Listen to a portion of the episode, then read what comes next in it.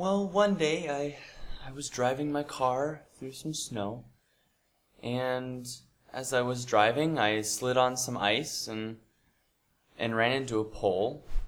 Oh no, no, no, no, no, no, no. No, it needs to be more exciting. It was so much more exciting at the time. How do I make a story more exciting? Oh, I'm at a loss. I have an idea. Let's get started with the Family English Podcast.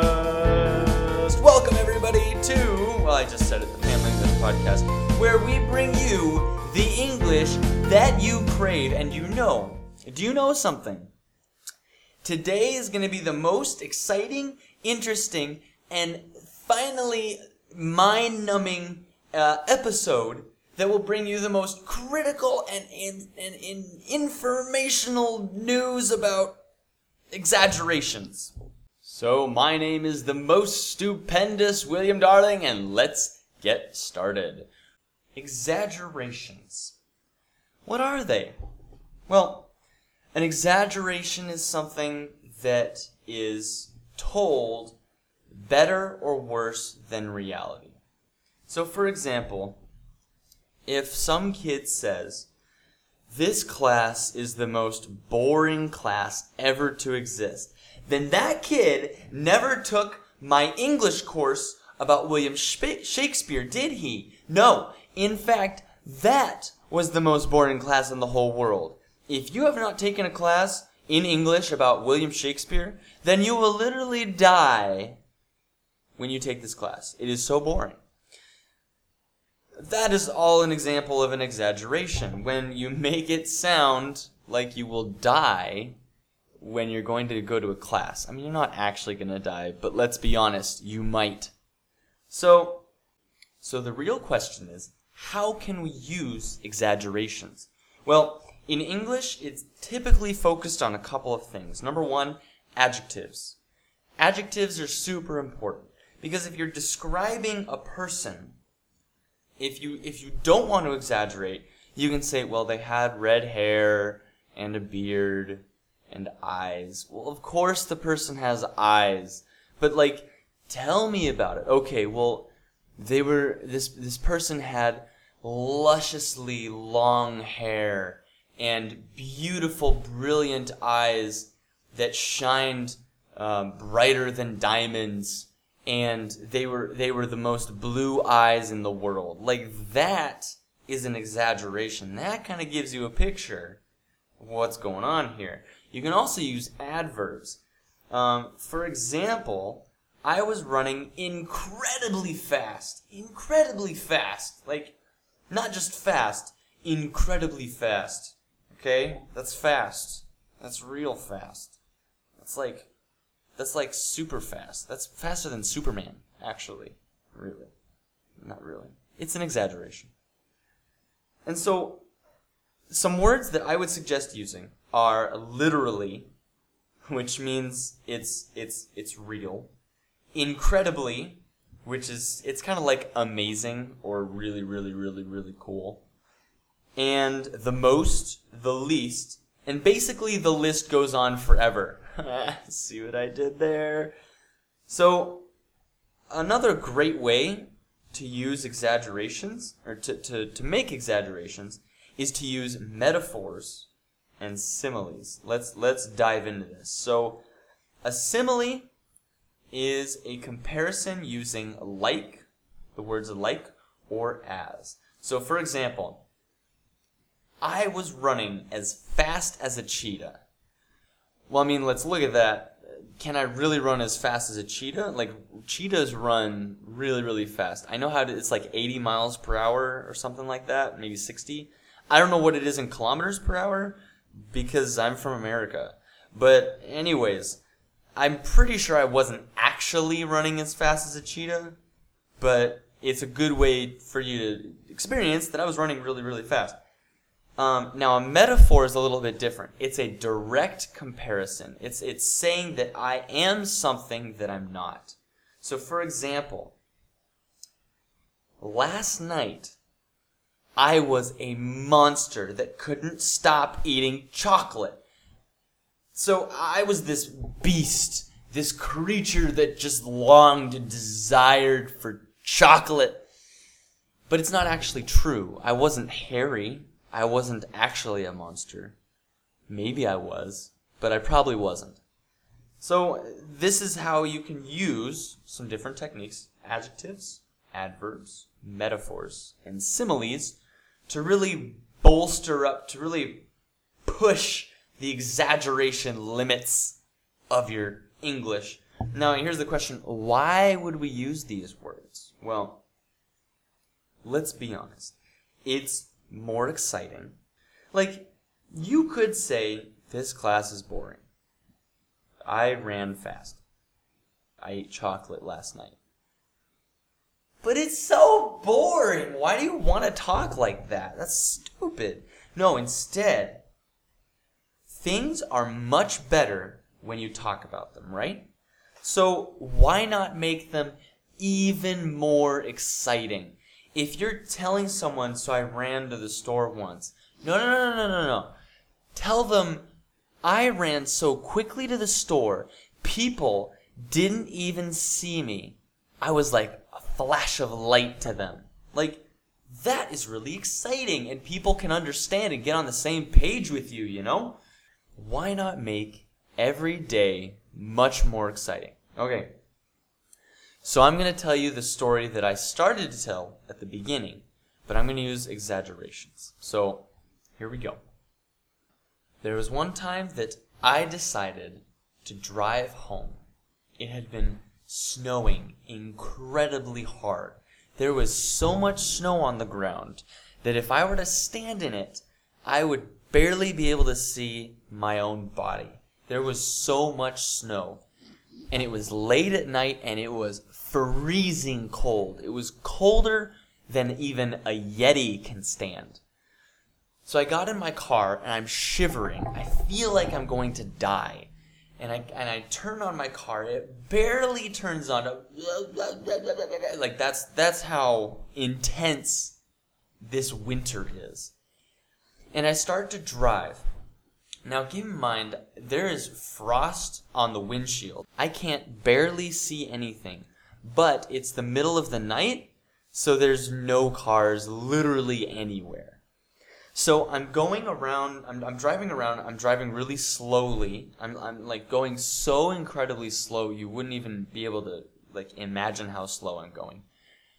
And I come to a roundabout. You know, they're very popular in Russia and Europe, where instead of a four-way stop, they, they, it's just a big circle that you drive around. So I began to go around this thing, this, this big circle and the problem is the road is really, really icy. It's like super icy. You could ice skate on this road.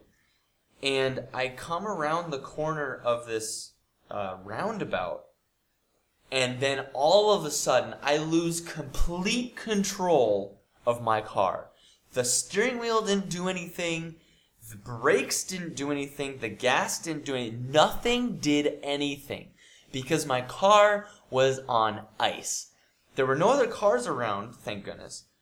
But right in front of me was a pole.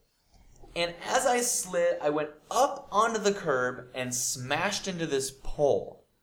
Now, I don't think it was too bad. I, like, I, but I didn't really take the time to look. I just full reversed it, like full reverse, tried to get out of there because I was up on the grass. Well, it was more like snow at this time. It was covered in snow. And, and so I drive back onto the road, and now I don't know if my car is okay. The side of the road is completely covered in snow. And so I, I try and pull over, but not like in the middle of the road and not on the side of the road. So I'm kind of like halfway between the middle and the edge. And there's a ton of snow under half of my car. So I get out and I look at the front of my car, and it's really not that bad. Um, it could have been a lot worse. And so I just kind of figured, you know, it's it's not a big deal. Uh, everything's gonna be okay. So I get back into my car and I try and drive away and I can't. And so and so I try and like give it just a little bit of gas so gingerly, so tenderly, just come on baby, come on, you can just go right out of the snow. And it doesn't. Nothing happens. And so I'm like, oh my gosh, I tried gunning it. Nothing is working. I, I backing up, rolling forward, backing up, rolling forward. Nothing's working. And I just feel awful because it's about 2 in the morning. It's freezing cold outside. And I just want to go home and sleep. So, as I'm sitting there, I see in my rearview mirror uh, red and blue flashing lights. And I'm like, oh boy, the police have come. And he comes up and he says, hey, are you stuck? I was so stuck that I was like covered in honey. The car was, anyways. And so the cop says, okay, I can try and help you out, but why did you pull over? And I, I told him the story, um, a little bit different how I told you, but uh, that I, I, I slammed into the pole, and he looked at the damage, and he looked at the pole, and he was like, "I think it'll be okay, just to just to walk away from this." One. I said, "Okay, good, but I'm still stuck, and I need help." And he said, "Okay, uh, okay." So he brought out this shovel because I guess cops carry shovels during the winter in Montana, and so he starts digging out my tires, which is really really cool and uh, and I start trying to do the same. And then he gets behind my car and helps, and he, he pushes my car um, as I try and give it a little bit of gas, and we finally get it free. And uh, and he says, "All right, are you going to be okay getting home?" And I said, "Yeah, I think I'll be okay." He said, "All right, just be very careful. These roads are really icy." No joke. Of course they're icy. I figured that out last time. That's okay. He was a really nice guy, let's be honest. He was nicer than most other people in the world. So, you know, I'm not I'm not complaining at this point. So, yeah, so I got home and everything was uh, okay for the most part. I was really cold. But you see how much more interesting that is than just I drove my car into a pole and then the cop helped me get out. Like that, it's so much more interesting. So, when do we use exaggerations? Now, let me tell you, some people think exaggerations are ridiculous and they hate them. Um, for example, there's some people that hate the word literally because they say if you want to use the word literally, talk about something that's actually there because that's what the word means. I say use it however you want because English is an awesome language like that, you know? Anyways, Good times to use exaggerations. If you're telling a story, that's a good time, right? If you're a comedian, use exaggerations. If you want to make a joke, that's really good. It's a really good way to make things really funny. If you were a politician, you know, it's not lying, right? But you need to basically lie. Sorry, politicians. I like you guys. Um, when you're with friends or trying to make a good first impression, it's good to kind of be a little bit crazy with your exaggerations, right? Kind of, it, I feel like it's it's kind of opening. It's very, um, I don't know. It's very personal to give exaggerations. Now, bad times to give exaggerations. If you are talking to the police or the government, you don't want to tell them a big story about how your cat died you should probably just tell them and not try and make it different or make it sound funnier or another way. When you're talking about something serious, yeah, when you're when you're talking about something serious, just kind of keep it, you know, keep it normal, right? People like normal when it's serious. When you're dealing with money, don't think that $100 is $500. That's not the same thing. That's very, very different. Of course. I mean, just be careful about that. And finally, when you're being interrogated, if someone's questioning you on the brink of death, it's probably not a good choice to make some jokes and exaggerations. Anyways, So, thanks guys for joining me on this little rant about exaggerations. And it wasn't little, even though I just, never mind. Post in the comments your favorite exaggeration. Maybe give me some exaggerations of your own. And I will see you next time.